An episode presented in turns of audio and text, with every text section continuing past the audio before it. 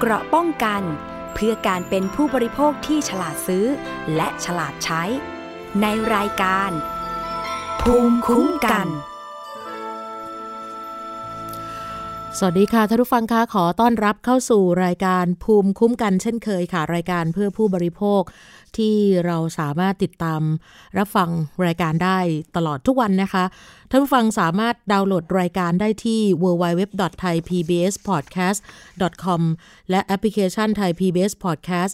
iOS Google Podcast SoundCloud Spotify รวมถึงเพจด้วยนะคะ facebook.com/thaipbspodcast แล้วก็สามารถติดตามรายการนี้ได้ ทางสถานีวิทยุชุมชนที่เชื่อมโยงสัญญาณนะคะมีหลายสถานี รวมถึงสถานีวิทยุในเครือ R-Radio วิทยาลัยอาชีวศึกษาทั้ง 142 สถานี แล้วก็ล่าสุดมีสถานีวิทยุคลื่นมวลชนสัมพันธ์ จังหวัดหนองบัวลำพู วิทยุชุมชน สาธารณคนกีฬาจังหวัดเลยด้วยนะคะ สวัสดีทักทายทุกท่านค่ะ ในรอบสัปดาห์ที่ผ่านมามีการพูดถึงเรื่องเกี่ยวกับการที่มีการเตือนภัยเกี่ยวกับการรับประทานนะคะ ไม่ว่าจะเป็นเรื่องของอาหารของกินเล่น หรือว่าจะเป็นน้ำหรือเป็นอะไรก็ตามนะคะ นี่ล่าสุดค่ะ มีผู้หญิงคนหนึ่ง บอกว่า โอ้โห ไม่น่าเชื่อ ว่าเมนูที่ใครๆก็ชื่นชอบอย่างแกงส้มเนี่ยนะคะ ซดเข้าไปหนึ่งครั้งเกือบเสียชีวิตถึงขนาดเข้าห้อง ICU กันเลยทีเดียวนะคะ นี่เป็นอันตรายจากการกินเมนูแกงส้มที่ใส่ผักพื้นบ้าน อย่างต้นที่เรียกว่า อ้อดิบนะคะ หลายท่านก็อาจจะเรียกออดิบ บางท่านก็เรียกอ้อดิบ บางจังหวัดก็เรียกต้นโชน หรือว่าต้นคูนแล้วแต่นะคะ โดยเหตุการณ์ครั้งนี้เกิดขึ้นเมื่อเจ้าของ Facebook ชื่อว่าคุณสุธานุชเล่าว่าเธอนั้นเนี่ยสั่งแกงส้มมาจากร้านอาหารแห่งหนึ่ง เป็นแกงส้มที่ใส่ต้นอ้อดิบนี่แหละค่ะ แต่ว่า เมื่อกินเข้าไปแล้วเนี่ยนะคะ กลับมีอาการแสบร้อนในปาก แล้วก็หลังจากนั้นก็จะลามไปถึงคอ หลังจากกลืนแกงส้มลงไป มีน้ำน้ำลายนี่นะคะ ก็จะเหนียวข้นเต็มปาก เมื่อสอบถามไปที่แม่ค้า ก็ได้คำตอบว่า มีผู้ที่กินไปแล้วมีอาการคล้ายคล้ายกัน ก่อนหน้านี้เช่นเดียวกันนะคะ ไม่ทราบ ว่าเป็นเพราะสาเหตุอะไร เมื่อเธอตัดสินใจนำส่วนที่คิดว่าน่าจะเป็นต้นของอ้อดิบไปที่โรงพยาบาล แล้วก็ตรวจอาการเพิ่มเติมก็พบว่า เธอโดนพิษของบอนโหรา จึงรีบรักษาตัวโดยทันทีนะคะออดิบหรือว่าอ้อดิบหรือว่าต้นโชนภาคกลางก็จะเรียกคูน ภาคเหนือก็จะเรียกต้นกระดาษขาวหรือตูนก็เรียกนะคะ เป็นไม้ล้มลุก ค่ะอยู่ในกุลเดียวกับต้นบอนนะคะ เป็นผักชนิดหนึ่ง ซึ่งลักษณะก็คล้ายบอน ชาวบ้านก็จะปลูกไว้ริมรั้วหรือข้างบ้านเนี่ยนะคะ มันก็จะชอบขึ้นบริเวณที่มีน้ำนะคะ น้ำเฉอะแฉะ แล้วก็นำมาประกอบอาหารได้หลายเมนูนะคะ เป็นคาวเป็นหวาน แต่ว่าส่วนมากเนี่ยเขาจะใช้สำหรับแกงส้ม ถ้าเป็นภาคใต้ก็จะเป็นแกงเหลือง หรือบางบ้านก็จะยำได้เหมือนกันนะคะ อันนี้คือ อ้อดิบ หรือว่าออดิบ ส่วนบอนโหรา ภาคใต้ก็จะเรียกต้นเอะลายหรือว่าโหรา ภาคกลางก็จะเรียกกระดาษดา ภาคเหนือก็จะเรียกบึมปื้อนะคะ มีรูปร่างหน้าตาคล้ายกับออดิบมาก ๆ เลยค่ะ แต่ว่าไม่สามารถกินได้ แล้วก็ถ้าดูเปรียบเทียบกันต้นต่อต้นเนี่ยแยกไม่ออกจริง ๆ นะคะ มันมีพิษนะคะ ซึ่งที่เรียกว่าแคลเซียมออกซาเลตลักษณะ เป็นผลึกรูปเข็ม ไม่ละลายน้ำส่วนที่มีผลึกก็คือน้ำยางใสอยู่จากทุกส่วนของต้นเลยค่ะ โดยเฉพาะมาจากลำต้นแล้วก็ใบของบอนโหราที่ว่านี้ จริงๆ มันมีข้อแตกต่างระหว่างต้นอ้อดิบกับบอนโหรานะคะ อ้อดิบที่กินได้ ใบลักษณะจะเป็นสีเขียวมีขนาดเล็ก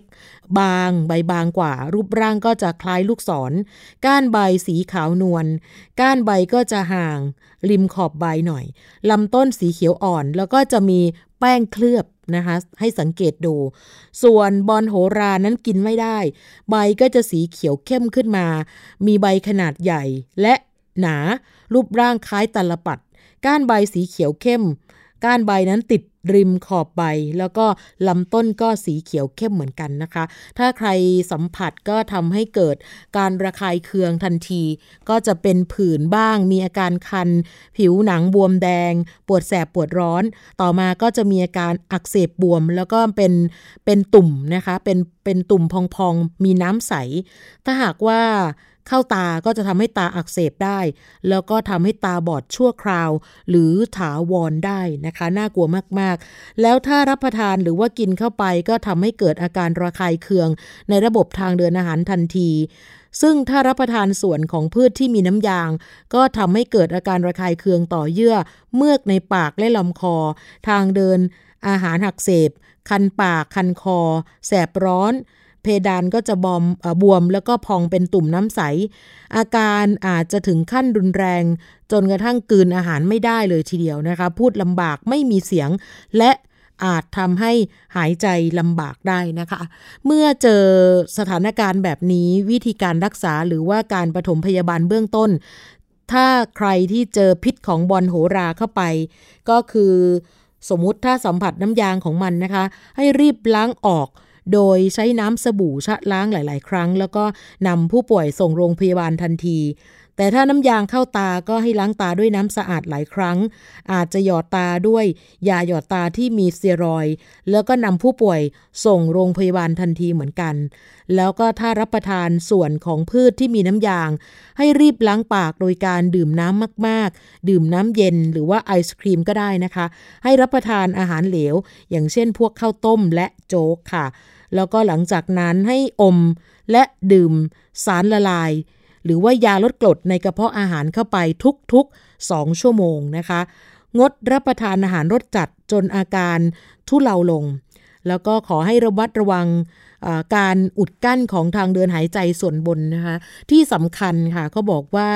ไม่ควรทำให้อาเจียน เพราะว่าอาจทำให้สารพิษไปสัมผัสกับเยื่อบุปากและลำคออีกครั้ง บางกระแสอาจจะมีการปฐมพยาบาลแบบอื่น ๆ อย่างเช่น ด้วยการบ้วนปากด้วยน้ำมะพร้าว ให้ดื่มน้ำส้มสายชูหมักนะคะของของฝรั่งสักประมาณ 2-3 ช้อนโต๊ะนะคะ ไม่ใช่น้ำส้มสายชูกันแบบไทยนะคะ อันนี้เป็นน้ำส้มสายชูหมักของฝรั่งเลย เพราะว่าถ้าเป็นน้ำส้มสายชูของฝรั่งเนี่ย ความเป็นกรดจะไปลดการระคายเคือง จากผลึกรูปเข็มแหลมเล็กของบอลโหราที่กระจายอยู่ตามลำคอและหลอดอาหารได้ บางก็ว่าให้รีบ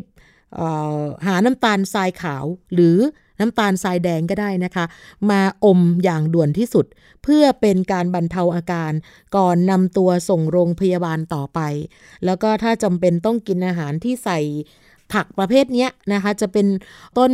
คูนออดิบ หรือโหราก็แล้วแต่ วิธีการก็คือว่าถ้าเราไม่มั่นใจเนี่ยเขาบอกว่าให้ลองกัดทานเพียงคำเล็กๆก่อน แล้วก็เคี้ยวให้ละเอียดนะคะ ก่อนที่จะกลืนลงไป ซึ่งตรงนั้นเนี่ยสามารถรอดูอาการได้ค่ะนะคะรอดูอาการสักพักหนึ่งถ้าไม่มีอาการปกติ สามารถรับประทานได้อย่างสบายใจ แบบนี้จะดีที่สุดค่ะ นี่คือสิ่งที่เกิดขึ้นนะคะ เพราะว่าหลาย ๆ ท่านนั้นเนี่ยแยกไม่ออก แล้วก็บางคนเห็นว่าก็มันเป็นพืชอะก็น่าจะรับประทานได้นะคะ ก็ต้องฝากนี่คือเป็นอุทาหรณ์สำหรับคนที่ไม่รู้จริง ๆ นะคะ จริง ๆ นอกจากที่จะผักแบบนี้เนี่ยที่คนไม่รู้ก็ก็ไม่ใช่เรื่องแปลก แต่ว่าต้องฝากแม่ค้า นะคะว่าก่อนที่จะเอาพืชผักประเภทไหนมาปรุงให้ลูกค้ารับประทานมาขายนะคะ ก็ต้องดูนิดนึงนะคะว่าเอ๊ะหยิบผิดหรือเปล่านะคะไปซื้อมาผิดหรือไม่อย่างไร ก่อนหน้านั้นเนี่ยเมนูหรือว่าผักที่เราคุ้นเคยกันดีอย่างถั่วงอกเนี่ยนะคะ จริงๆ ในบ้านเราก็เจอหลากหลายเมนูของอาหารไทยอยู่แล้ว ไม่ว่าจะเป็นผักเครื่องเคียงของก๋วยเตี๋ยว ผัดไทยหอยทอดนะคะ หรือแม้ปัจจุบันนี้เราเห็นกันเยอะมากเลยตำถาด ก็ใส่ถั่วงอกนะคะผัดถั่วงอกที่เปลี่ยนจากผักเครื่องเคียงมาเป็นเมนูหลักแม้ว่า ถั่วงอกนั้นจะอยู่ในอาหารที่เรารับประทานกันอยู่บ่อยๆ เป็นประจำแต่ถ้าเป็นถั่วงอกดิบเนี่ยเราก็ต้องระมัดระวังเหมือนกันนะคะ จริงๆแล้วถ้าในเรื่องของทางสุขภาพเนี่ยนะคะ คุณหมอก็ไม่อยากจะแนะนำให้คุณผู้ฟังรับประทานกันเท่าไหร่ เพราะว่ามันอาจจะส่งผลเสียบางอย่างต่อร่างกายได้นะคะ ถั่วงอกดิบ พบการปนเปื้อนของเชื้อแบคทีเรีย อย่างซัมโมเนล่าหรือว่าอีโคไลได้ ซึ่งจริง ๆ ไม่ใช่แค่บ้านเราเท่านั้นนะคะ ต่างประเทศก็เจอการปนเปื้อนของเชื้อโรคชนิดนี้เช่นกัน เมื่อทำการเพาะถั่วงอก ความชื้นและอุณหภูมิของถั่วงอกในการเจริญเติบโต เหมาะสมกับการเจริญเติบโตของเชื้อโรคเช่นเดียวกัน ถั่วงอกอาจจะพบสารฟอกสีที่มีฤทธิ์ฟอกขาวได้สูง เพราะว่าผู้ผลิตบางรายนี่นะคะนำสารฟอกขาวมาแช่ในถั่วงอก เพื่อให้ถั่วงอกมันมีสีขาวอวบอ้วน น่ารับประทานแล้วก็เก็บเอาไว้ได้นานด้วย คือขายวันนี้ไม่หมด พรุ่งนี้ขายต่อได้ นะคะ นี่คือผู้ผลิตที่เขาทำกัน แม้ว่าจะมีสารฟอกขาวบางประเภทที่อนุญาตให้นำมาใช้ในอาหารได้ อย่างเช่นโซเดียมซัลเฟต แต่เนื่องจากว่ามันเป็นสารฟอกขาวที่มีฤทธิ์ในการฟอกต่ำผู้จำหน่ายจึงนิยมใช้สารฟอกขาวประเภทที่เขาไม่อนุญาตให้ใช้ในอาหารมากกว่า นั่นคือ โซเดียมไฮโดรซัลไฟต์มาผสมไปด้วย สารตัวนี้มีฤทธิ์ฟอกขาวได้สูงกว่าประเภทแรก 2-3 เท่าทีเดียว มันสามารถฆ่าเชื้อจุลินทรีย์ได้ แต่ก็มีอันตรายต่อร่างกายเมื่อเราบริโภคเข้าไป ก็ทำให้เกิดอาการหายใจขัด ความดันโลหิตต่ำ ปวดท้อง อาเจียน อุจจาระร่วงสำหรับคนที่แพ้อาหารอย่างรุนแรง หรือว่าป่วยเป็นโรคหอบหืดอยู่แล้ว ก็จะมีอาการรุนแรงขึ้นกว่าคนที่ไม่เป็น สุดท้ายแล้วเกิดอาการช็อกหมดสติและอาจเสียชีวิตได้นะคะ วิธีหลีกเลี่ยงอันตรายจากการกินถั่วงอกก็หนึ่งขอให้หลีกเลี่ยงการกินแบบดิบ นะคะ คือถ้าเราไม่ทราบแหล่งผลิตที่ชัดเจนเนี่ย อย่าไปกินแบบดิบเลยนะคะ เพราะเราไม่รู้ว่าเขาผลิตขั้นตอนในการเพาะเป็นอย่างไร ถ้าอยากจะกินขอให้ปรุงให้สุกก่อนรับประทานเสมอ อาจจะบอกร้านอาหารว่าลวกให้หน่อย นะคะปรุงถั่วงอกให้สุกก่อน ที่จะใส่ลงไปในก๋วยเตี๋ยว และเมนูอาหารอื่นๆนะคะ การปรุงถั่วงอกให้สุกก่อนรับประทาน จะทำให้สารไฮโดรซัลไฟต์ที่อาจจะมีอยู่ในถั่วงอก มันถูกทำลายด้วยความร้อน ซึ่งจะปลอดภัยกว่าการกินถั่วงอกแบบดิบๆ หรือว่าแบบสดๆนะคะ แล้วก็เวลาไปซื้อมาปรุงเนี่ยไม่ควรจะไปเลือกถั่วงอกที่มันมีสีขาวผิดปกติ แล้วก็อ้วนผิดปกติด้วย คือมันอาจจะดูสวยจากภายนอก ก็รู้สึกว่าเป็นของดี จริง ๆ แล้วไม่ใช่เสมอไปนะคะ อะไรที่มันผิดปกติเนี่ยเราต้องสังเกต อาจจะเลือกถั่วงอกที่มีสีค้ำๆหน่อย ไม่อ้วนมากแต่ว่ารสชาติก็อร่อยเหมือนกันและที่สำคัญคือปลอดภัยด้วย แต่ถ้าจำเป็นต้องกินถั่วงอกดิบจริง ๆ นะคะ คุณผู้ฟังควรจะหลีกเลี่ยงถั่วงอกที่มีสีคล้ำมาก ๆเหมือนกัน นะคะ คือขาวเยอะก็ไม่ได้ สีคล้ำเยอะก็ไม่ดี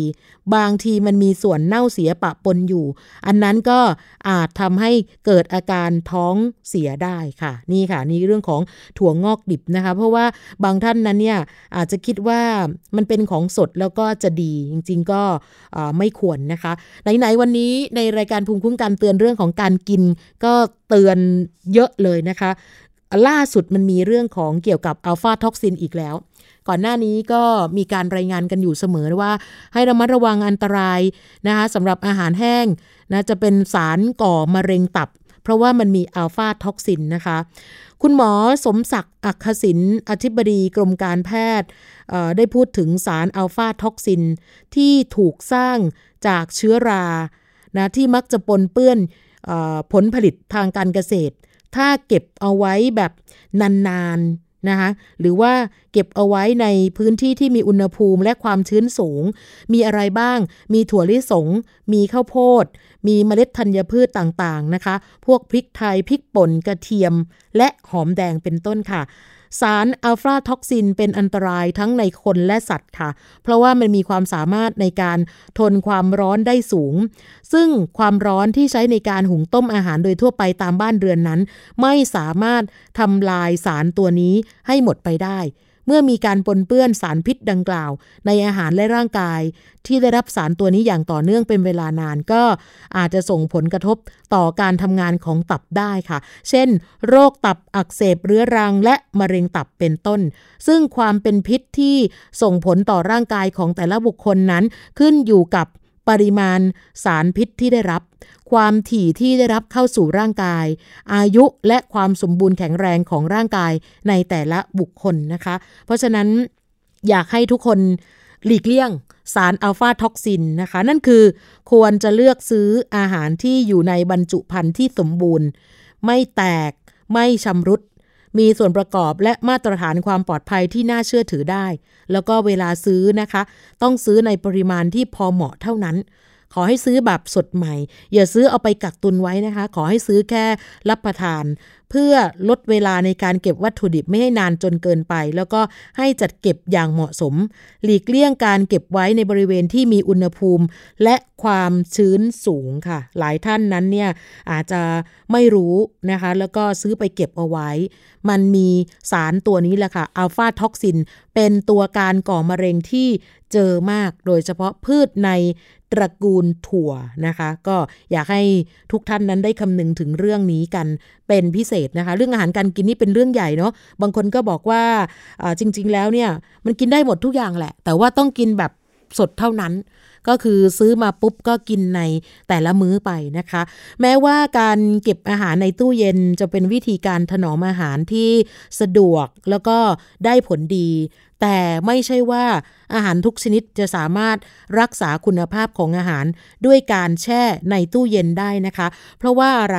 ความเย็นนั้นอาจทำให้คุณภาพของอาหารบางอย่าง มันเสื่อมลง แล้วก็อาจจะเป็นอันตรายต่อสุขภาพได้ค่ะ ล่าสุดมีการเตือนออกมา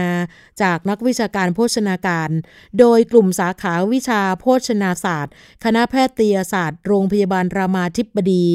ดรวรรณพรทองโฉมนะคะ มีการเตือนจากมหิดลชาแนลค่ะ อย่างเช่น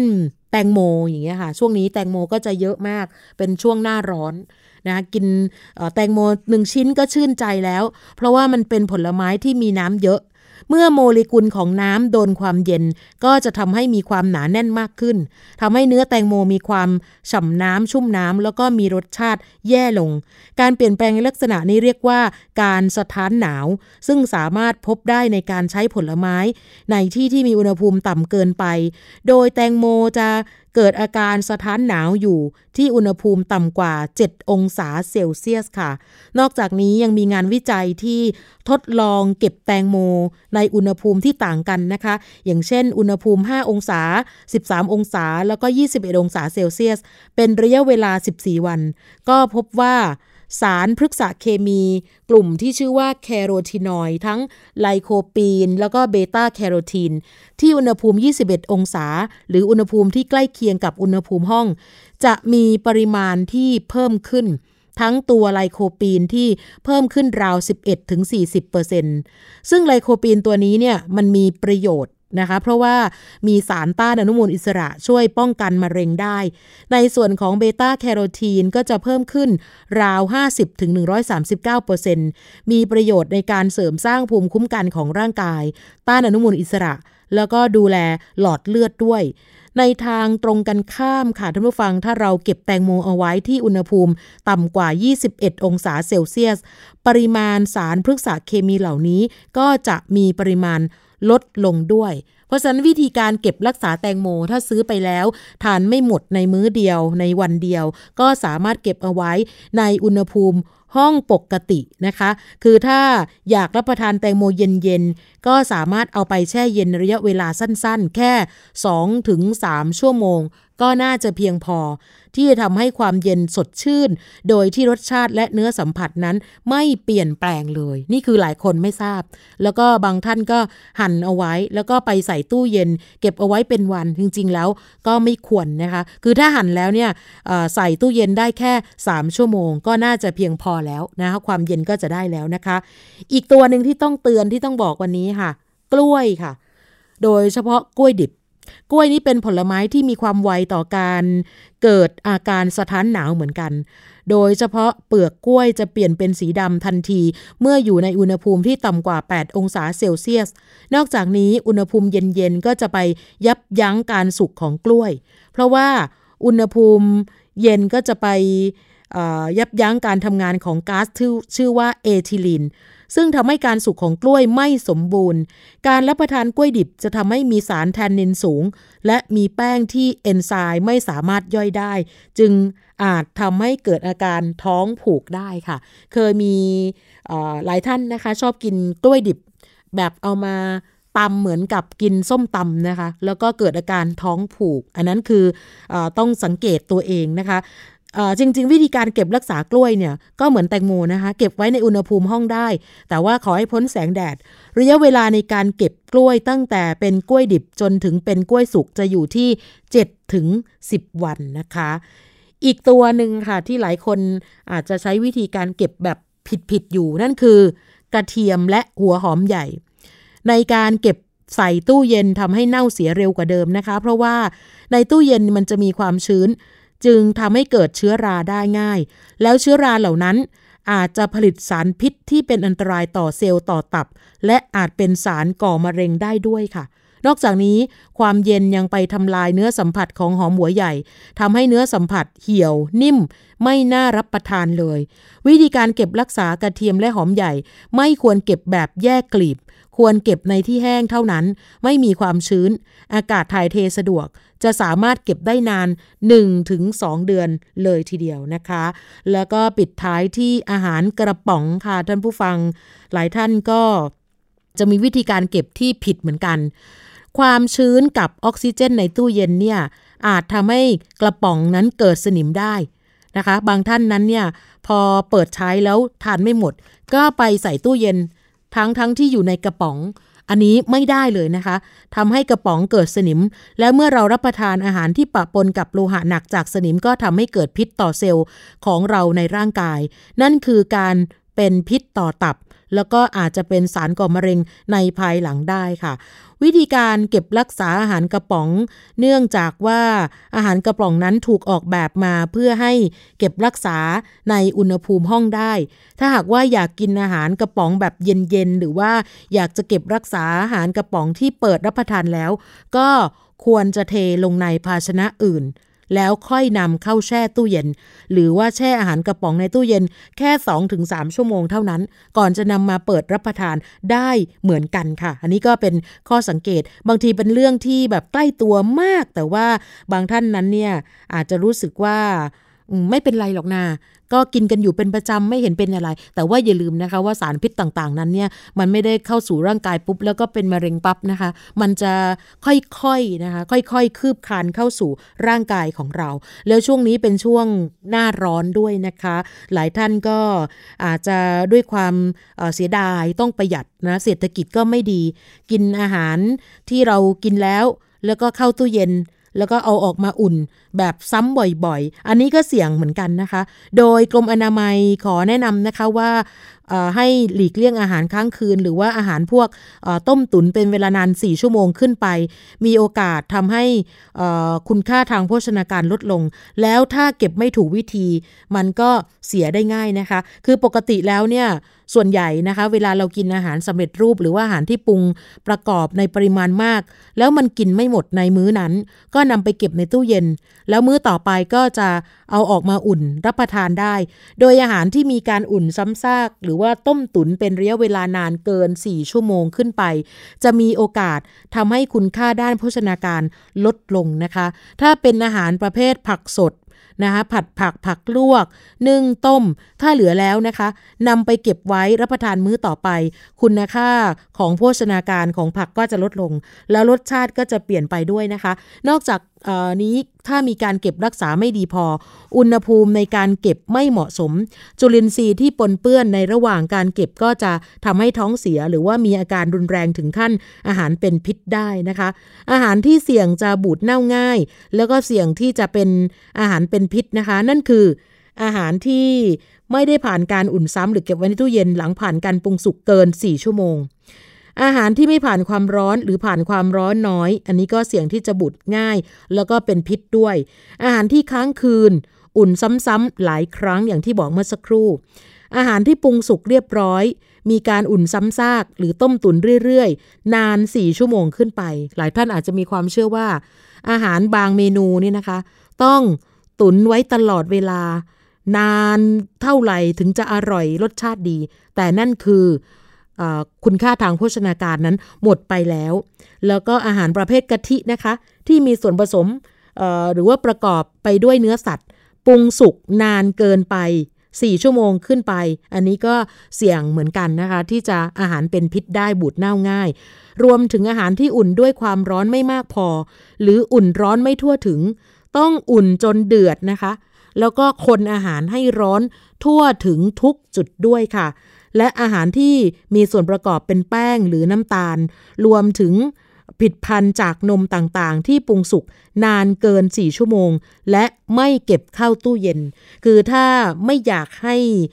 อาหารบูดเน่า รวมถึงอาหารที่สูญเสียคุณค่าทางสารอาหารไปเป็นจำนวนมาก เราก็ควรจะเลือกทานผักสดเป็นประจำอย่างน้อย มื้อละ 2 ทัพพี เพราะว่าอะไรในผักมันก็จะมีวิตามินมีแร่ธาตุมีใยอาหาร รวมทั้งสารต้านอนุมูลอิสระที่ดีต่อร่างกาย แล้วก็ควรเลือกซื้อหรือว่าปรุงอาหารที่พอกินในแต่ละมื้อ เพราะว่าอาหารที่ปรุงสุกใหม่ คุณค่าทางโภชนาการจะมีมากกว่าอาหารที่ผ่านการอุ่นหลาย ๆ ครั้งแน่นอน แล้วก็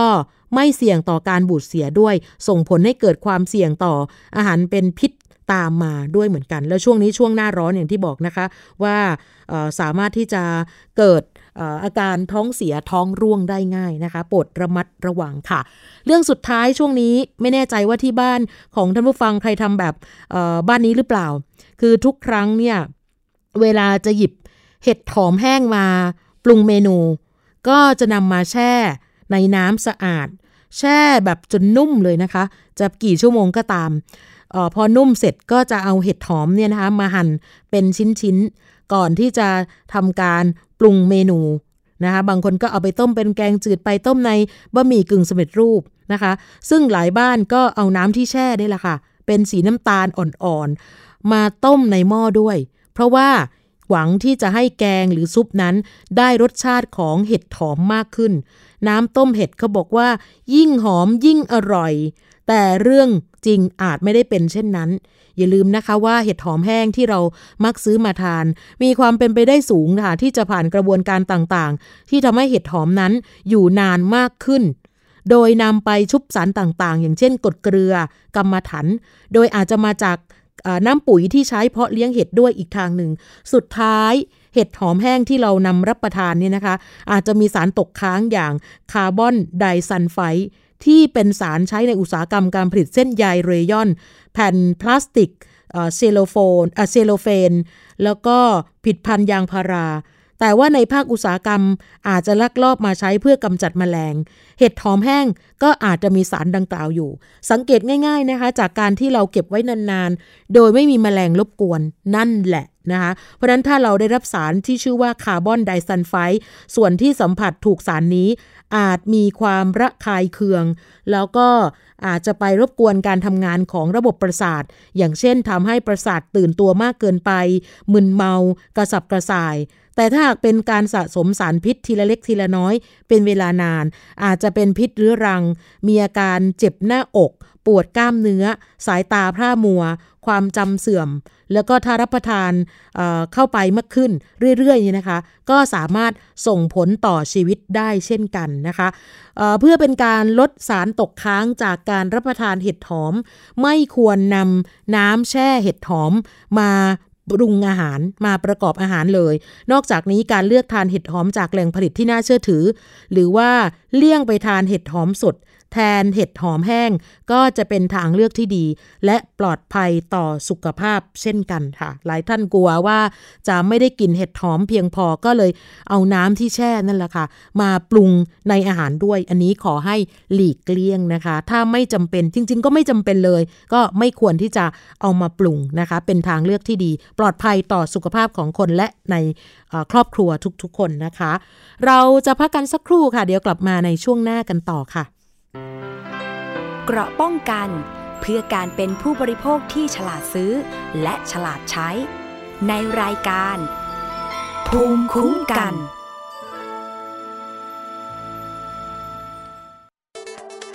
อัปเดตสถานการณ์รอบโลก ประเทศจีนนี่เราทราบกันดีนะคะว่าเป็นประเทศที่จะมีปัญหาเรื่องความสมดุลของประชากร คนที่ได้รับความสนใจจากวิกฤตในครั้งนี้ก็คือนายกรัฐมนตรีนิวซีแลนด์ เรื่องราวสีสันจากต่างแดน ก็มี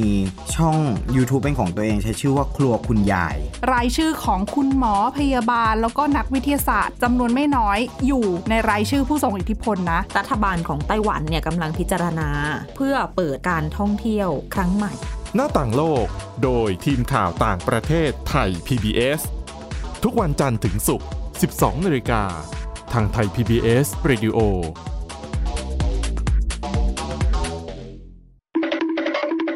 มาฟังนิทานกันแล้ว เปิดโลกจินตนาการกับไทย PBS Podcast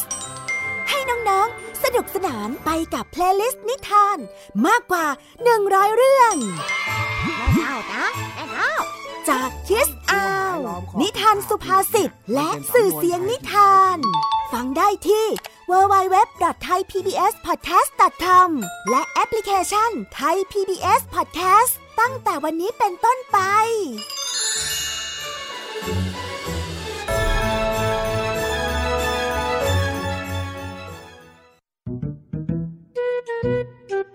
สองพี่น้องนานิพี่สาวกับนินจาน้องชาย ใช้ชีวิตอันแสนสงบสุขอยู่ในบ้านกับพ่อแม่ นินจา เมื่อไหร่จะเก็บจานสักที กินเสร็จแล้วก็เอาแต่นั่งเล่นเกมอยู่นั่นแหละ โห พี่นานี่ไม่รู้อะไร แต่อยู่มาวันหนึ่ง กลับมีเพื่อนบ้านประหลาดประหลาดๆมาอาศัยอยู่ข้างบ้าน พวกเขาเป็นใครกันนะ ไม่ได้นะ เอาออกมาใหม่เลยนานี้ ตามไก่ตัวหนึ่งเสือตัวหนึ่ง แล้วก็กอริลลาตัวหนึ่งเหรอ แกงป่วนกวนกวนนานี้กับนินจาจะทำยังไง เมื่อต้องเจอกับเพื่อนบ้านจอมป่วนที่ไม่ใช่คนสองพี่น้องต้องใช้สติปัญญาความกล้าหาญเพื่อรับมือกับปัญหาวุ่นวุ่นๆที่เหล่าเพื่อนบ้านสร้างขึ้นมาไม่หยุดหย่อน ติดตามในละคร แก๊งป่วน กวนเพื่อนบ้าน ทั้งเว็บไซต์ แอปพลิเคชัน และ YouTube ไทย PBS Podcast และอย่าลืมกดถูกใจ Facebook ไทย PBS Podcast ด้วยนะแกงปวนกวนเพื่อนบ้านเกราะป้องกันเพื่อการเป็นผู้บริโภคที่ฉลาดซื้อ และฉลาดใช้ ในรายการ ภูมิคุ้มกันก กลับมาอีกช่วงหนึ่งของรายการภูมิคุ้มกันค่ะท่านผู้ฟังคะตามที่ คณะกรรมการว่าด้วยสัญญาจากสำนักงงานคณะกรรมการคุ้มครองผู้บริโภค หรือว่าสคบได้ร่วมกันถแถลงข่าวกับผู้ประกอบการ ตอบโต้ผลการทดสอบน้ำดื่มผสมวิตามินซี ของทางนิตยสารฉลาดซื้อ มูลนิธิเพื่อผู้บริโภคนะคะ โดยเป็นการชี้แจงว่า การตรวจสอบผิดพันธุ์เป็นอำนาจของสคบ เพราะว่ามีกฎหมายรองรับไม่เหมือนองค์กรหรือว่าสมาคม ซึ่งส่วนใหญ่ไม่มีหน้าที่ตามกฎหมาย แล้วก็ในหลายกรณีอาจจะเกิดการกลั่นแกล้ง หรือว่ารับจ้างคู่แข่งทางการค้ามาโจมตีกัน ซึ่งอาจจะก่อให้เกิดความเสียหายแก่ผู้ผลิต ก็แนะนำว่าถ้าสินค้ามีปัญหาร้องเรียน ก็ไปร้องเรียนที่สคบซึ่งเป็นองค์กรของรัฐเท่านั้น นี่คือถ้าใครติดตามเรื่องนี้คงจะทราบนะคะว่า เป็นการกล่าวพาดพิงไปที่มูลนิธิเพื่อผู้บริโภค แล้วก็ที่สำคัญการตรวจน้ำดื่มผสมวิตามินซีของทางสำนักงงานคณะกรรมการอาหารและยา หรือว่าออยเป็นการตรวจผิดพันธ์จากโรงงานผู้ผลิต ไม่ใช่การตรวจสอบสินค้าที่ผู้บริโภคซื้อจากร้านค้าทั่วไป เหมือนที่ทางนิตยสารฉลาดซื้อดำเนินการที่ผ่านมา ล่าสุดอีกก็คือทางมูลนิธิเพื่อผู้บริโภค มีการเรียกร้องไปที่สคบว่า ขอให้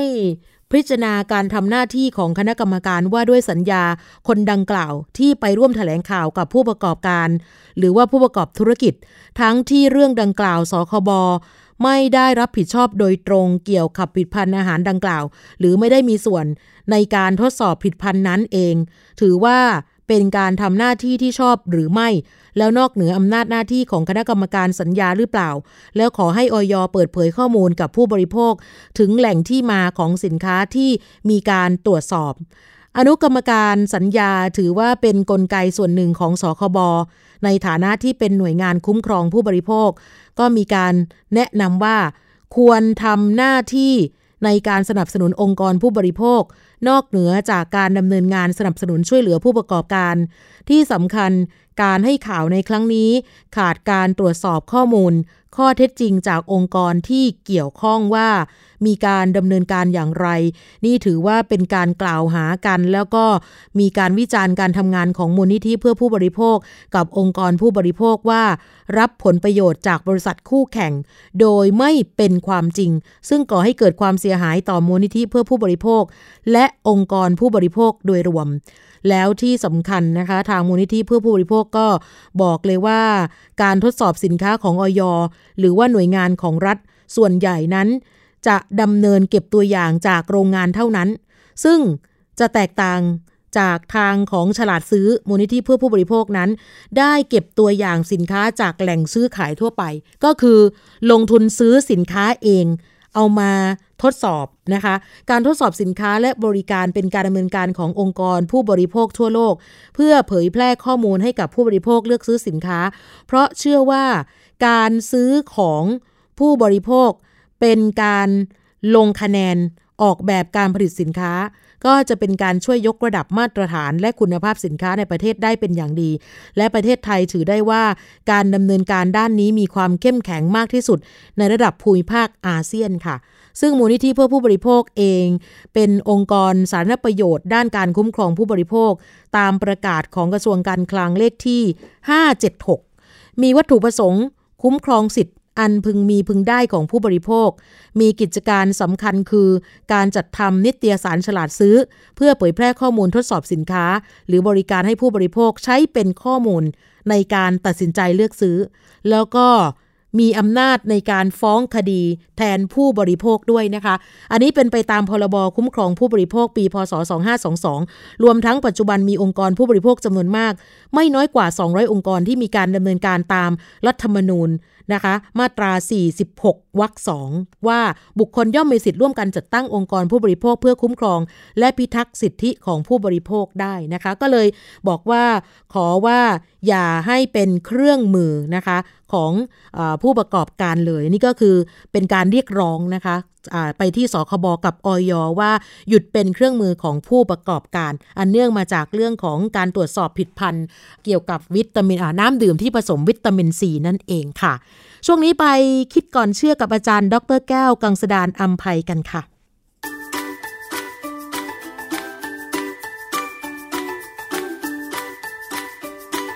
ช่วงคิดก่อนเชื่อ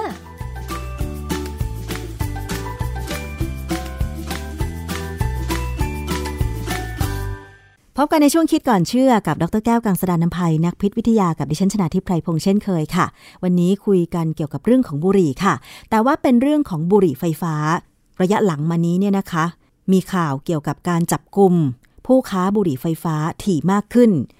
และผู้สูบเองบางคนก็มีการแชร์ข้อมูลกันทางสื่อสังคมออนไลน์ เกี่ยวกับตัวของบุหรี่ไฟฟ้านะคะว่า มันจะช่วยทำให้เลิกบุหรี่แบบมวล จริง ๆ แล้วข้อมูลของบุหรี่ไฟฟ้าเนี่ยก็มีออกมาจากทางฝากฝั่งของคุณหมอมาโดยตลอดนะคะ ว่าจริง ๆ แล้วเนี่ยบุหรี่ไฟฟ้ามันมีพิษน้อยกว่าบุหรี่มวลหรือไม่ ทีนี้เรามาดูข้อมูลเกี่ยวกับงานวิจัยในเรื่องนี้กันค่ะว่า มีงานวิจัยอะไรที่เกี่ยวข้องกับบุหรี่ไฟฟ้าบ้างนะคะ อาจารย์แก้วคะเรื่องของบุหรี่ไฟฟ้านี่ที่คนเข้าใจว่าทำร้ายสุขภาพน้อยกว่าบุหรี่แบบมวลจุดสูบโดยทั่วไปเนี่ยจริงหรือไม่อย่างไรอาจารย์ เมื่อก่อนผมก็คิดว่ามันน่าจะไม่มีปัญหานะ เพราะว่าจริงๆ บุหรี่ไฟฟ้าเนี่ยมันควรจะเป็นแค่ไอ้ที่สำหรับตัวสูบเนี่ยมันจะเป็นตัวให้ความร้อน เพื่อจะทำให้ไอสารละลายที่เขาใส่ลงไปเนี่ย มันระเหยออกมา และในสารละลายเนี่ยก็ควรจะมีเฉพาะนิโคตินพอระเหยออกมาแล้วก็สูบเข้าไป มันก็ควันก็จะไม่มีหรือมีน้อย แต่ปรากฏว่าที่ไปเห็นจริง ๆ เนี่ยมันพยายามทำบุหรี่ไฟฟ้าเวลาสูบเนี่ย ให้มันเกิดควันเหมือนกับบุหรี่จริง บุหรี่ไฟฟ้าเนี่ยเริ่มต้นเนี่ยนะมันจะต้องเป็นการที่มีอุปกรณ์ที่ทำให้น้ำยา ซึ่งมีนิโคตินเนี่ยระเหยขึ้นมา แล้วก็สูบเข้าไป เพื่อลดความอยากบุหรี่เท่านั้นเอง แต่ว่าตอนหลังเนี่ยเขาทำบุหรี่ไฟฟ้าให้มันสามารถปล่อยควันออกมา คล้ายควันบุหรี่จริง หรือมากกว่าด้วยซ้ำเคยเห็นใกล้ๆเนี่ยไม่ไม่นานเนี่ยผมเห็นคนก็สูบบุหรี่ไฟฟ้าจริงๆเนี่ยโอ้โห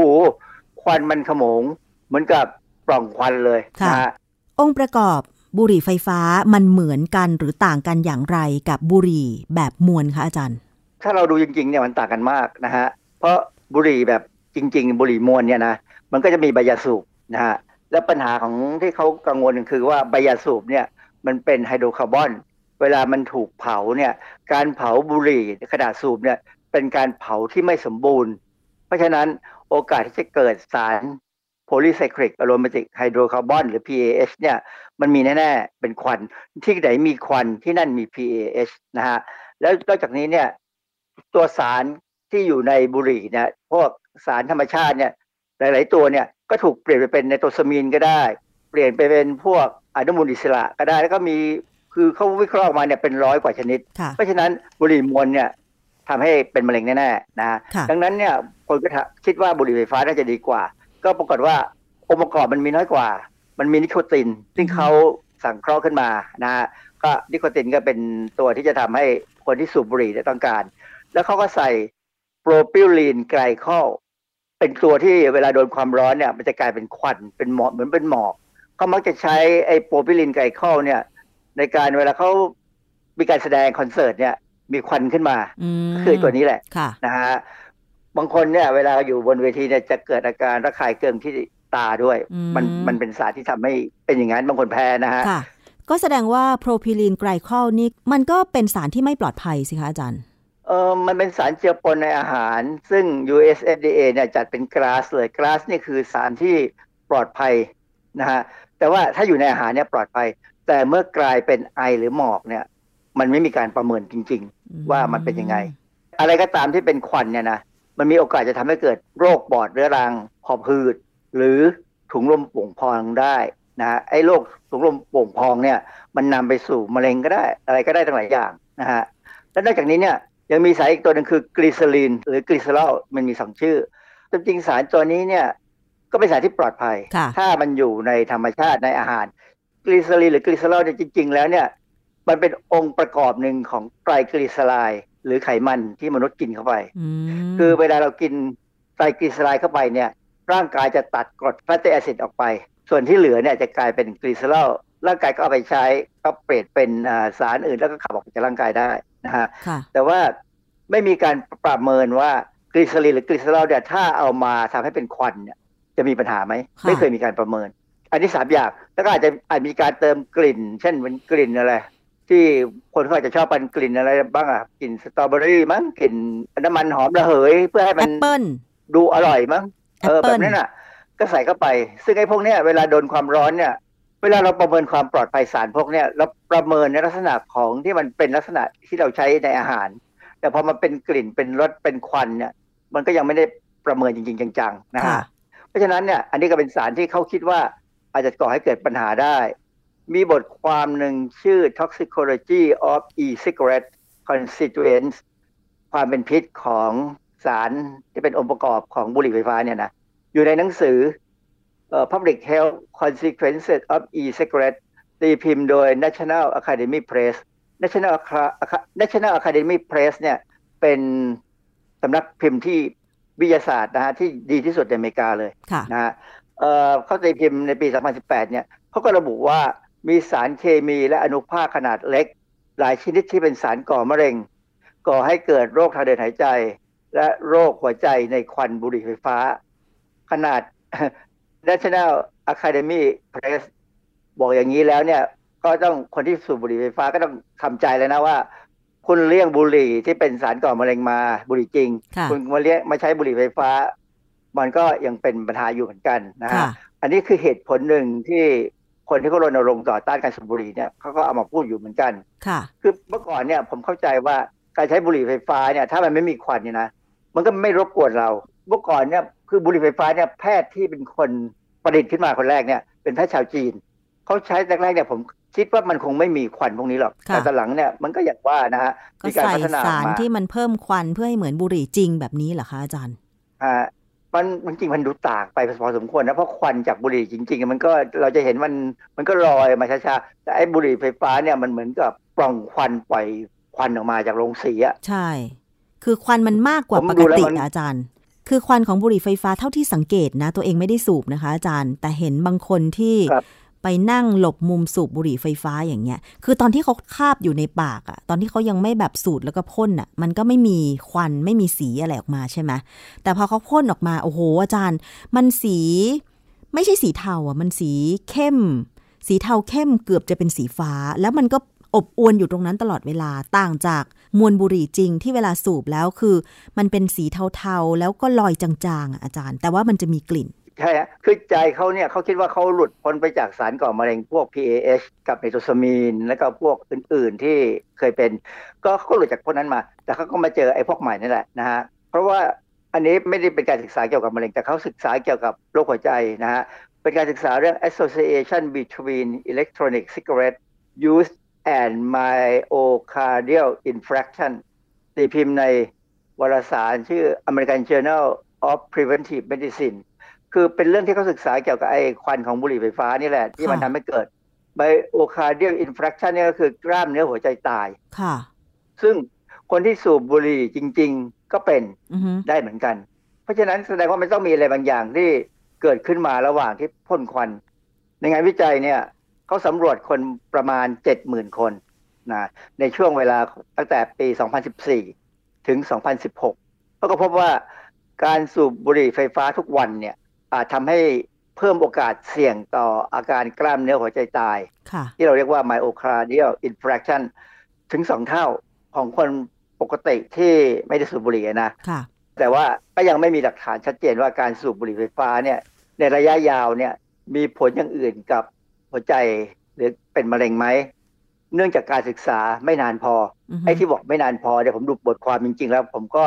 เขาเขาไม่ได้พูดต่อมั้งว่า อาจจะคนที่สูบไปจะมันตายซะก่อนอ่ามันเลยศึกษาต่อไม่ได้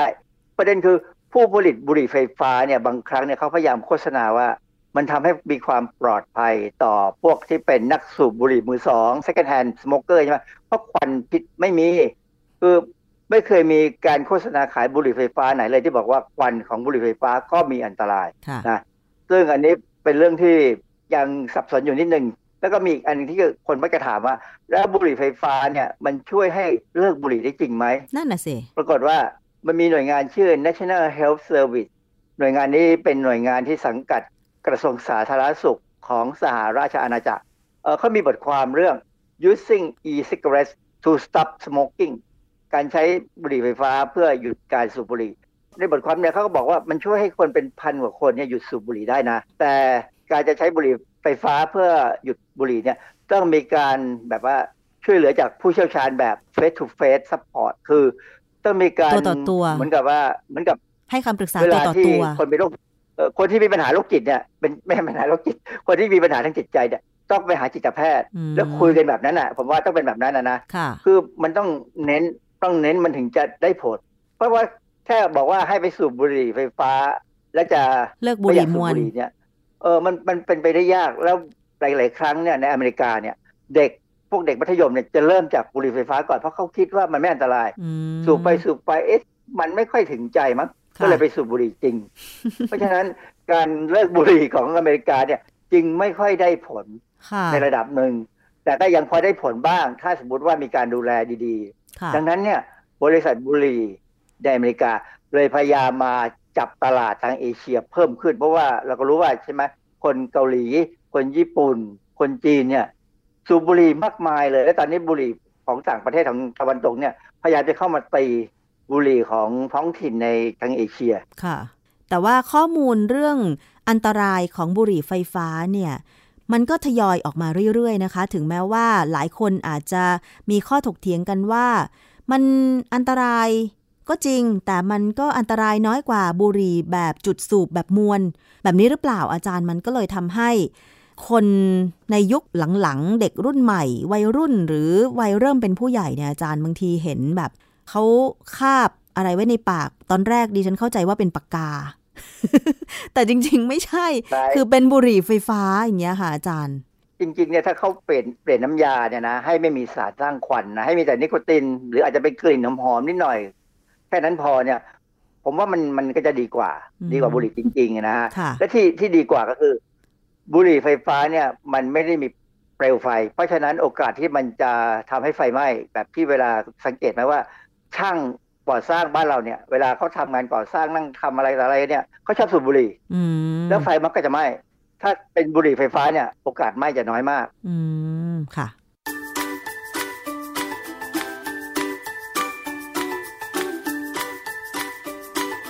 ช่วง คิดก่อนเชื่อ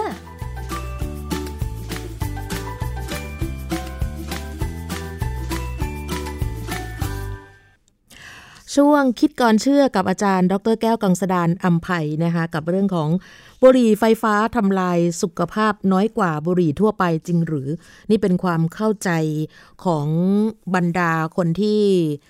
จะสูบนะคะ แล้วก็ปัจจุบันนี้ก็บอกว่าวัยรุ่นนั้นเนี่ย เริ่มที่จะมีเทรนไปทางบุหรี่ไฟฟ้ามากยิ่งขึ้น เพราะเขาคิดว่าแบบนี้แหละค่ะ ว่ามันไม่เป็นอะไรหรอกหน้า ก็สามารถที่จะสูบได้แล้วก็ที่สำคัญคือป้องกันไม่ให้พ่อแม่รู้ด้วยนะคะซึ่งบางทีมันก็จะมาในรูปแบบของนาฬิกานะ ที่ที่มีการเตือนกันก่อนหน้านี้นะคะ มีเรื่องของอนาฬิกา มีมาในรูปแบบของปากกา คือดูเผินๆเนี่ยไม่รู้หรอกว่านั่นเป็นบุหรี่ ก็อยากให้พ่อแม่ผู้ครองนั้นต้องระมัดระวังเรื่องนี้ด้วยนะคะ มาปิดท้ายกันวันนี้นะคะ กรณีที่ทางมูลนิธิเพื่อผู้บริโภคนะคะ โดยสมาคมนักกฎหมายคุ้มครองสิทธิและสิ่งแวดล้อม ร่วมกับ 37 องค์กร ผู้บริโภคและผู้บริโภคทั่วประเทศ ได้เป็นโจทย์ฟ้องคณะกรรมการแข่งขันทางการค้า หรือว่ากขอคอกับสำนักงงานคณะกรรมการแข่งขันทางการค้า กรณีมีมติอนุญาตให้ควบรวมกิจการ CP Tesco อาจจะขัดต่อกฎหมายนะคะซึ่งคณะกรรมการการแข่งขันทางการค้านั้นเสียงข้างมาก 4 ต่อ 3 มีมติอนุญาตให้ควบรวมกิจการของบริษัท Tesco Store ประเทศไทย จำกัด กับบริษัท CP Retail Development จำกัด ก็เลยทำให้ทางมูลนิธิ กับเครือข่ายผู้บริโภค รวมถึงผู้ค้ารายย่อยเครือข่ายเกษตรกรนักวิชาการ และภาคส่วนต่างๆ ออกมาแสดงความคิดเห็นในการคัดค้านการอนุญาตครั้งนี้ ซึ่งเห็นว่า จะทำให้บริษัทใดบริษัทหนึ่ง นั่นก็คือเครือเจริญโภคภัณฑ์ มีอำนาจเหนือตลาดอย่างสมบูรณ์ ในกลุ่มธุรกิจค้าส่งและค้าปลีก โดยมีส่วนแบ่งตลาดเพิ่มสูงขึ้นถึง 83.9%นะคะ วันที่ 15 มีนาคมที่ผ่านมา นะตามนัดหมายเลยค่ะ วันสิทธิผู้บริโภคสากลนะคะซึ่งทางผู้ฟ้องก็ไปกันครบถ้วนเลยนะคะ ไปเป็นโจทย์ฟ้องแล้วนะคะ คณะกรรมการแข่งขันทางการค้ากับสำนักงงาน คณะกรรมการแข่งขันทางการค้า มีประเด็นสำคัญก็คือว่ามีมติการรวมธุรกิจไม่ชอบด้วยกฎหมาย ไม่ปฏิบัติตามขั้นตอนว่าด้วยวิธีปฏิบัติราชการทางปกครอง แล้วก็มีการกำหนดกรอบในการลงมติของคณะกรรมการเป็นการกำหนดกรอบที่ไม่ชอบด้วยกฎหมาย โดยทั่วไปการลงมติต้องมีมติในการประการแรกก่อนว่า เห็นควรให้มีการควบรวมธุรกิจหรือไม่ ถ้ามีมติให้รวมได้ คณะกรรมการจึงต้องร่วมพิจารณาเงื่อนไขทางโครงสร้าง และเงื่อนไขเชิงพฤติกรรม เพื่อไม่ผู้ประกอบธุรกิจรายใด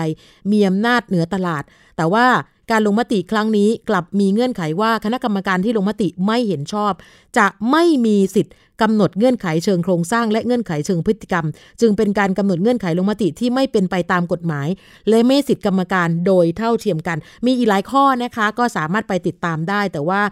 ที่ชัดเจนก็คือว่ามีการฟ้องกันเป็นที่เรียบร้อยแล้ว ผู้ฟ้องทั้ง 37 คนก็เลยขอให้ศาลมีคำพิพากษานะคะ เดี๋ยวรอติดตามว่าคดีนี้จะเป็นอย่างไรนี่เป็นการขอให้ศาลกำหนดมาตรการคุ้มครองหรือว่าบรรเทาทุกข์ชั่วคราว ขอให้ศาลมีคำสั่งให้ระงับการรวมธุรกิจครั้งนี้ด้วยนะคะถือว่าน่าสนใจอีกเรื่องหนึ่งค่ะ หมดเวลาแล้วนะคะสำหรับวันนี้รายการภูมิคุ้มกันเจอกันใหม่ในวันต่อไป สวัสดีค่ะ ติดตามรายการได้ที่ www.thaipbspodcast.com แอปพลิเคชัน Thai PBS Podcast หรือฟังผ่านแอปพลิเคชัน Podcast ของ iOS Google Podcast Android Podbean SoundCloud และ Spotify ติดตามความเคลื่อนไหวของรายการและแสดงความคิดเห็น โดยกดถูกใจที่ facebook.com/thaipbspodcast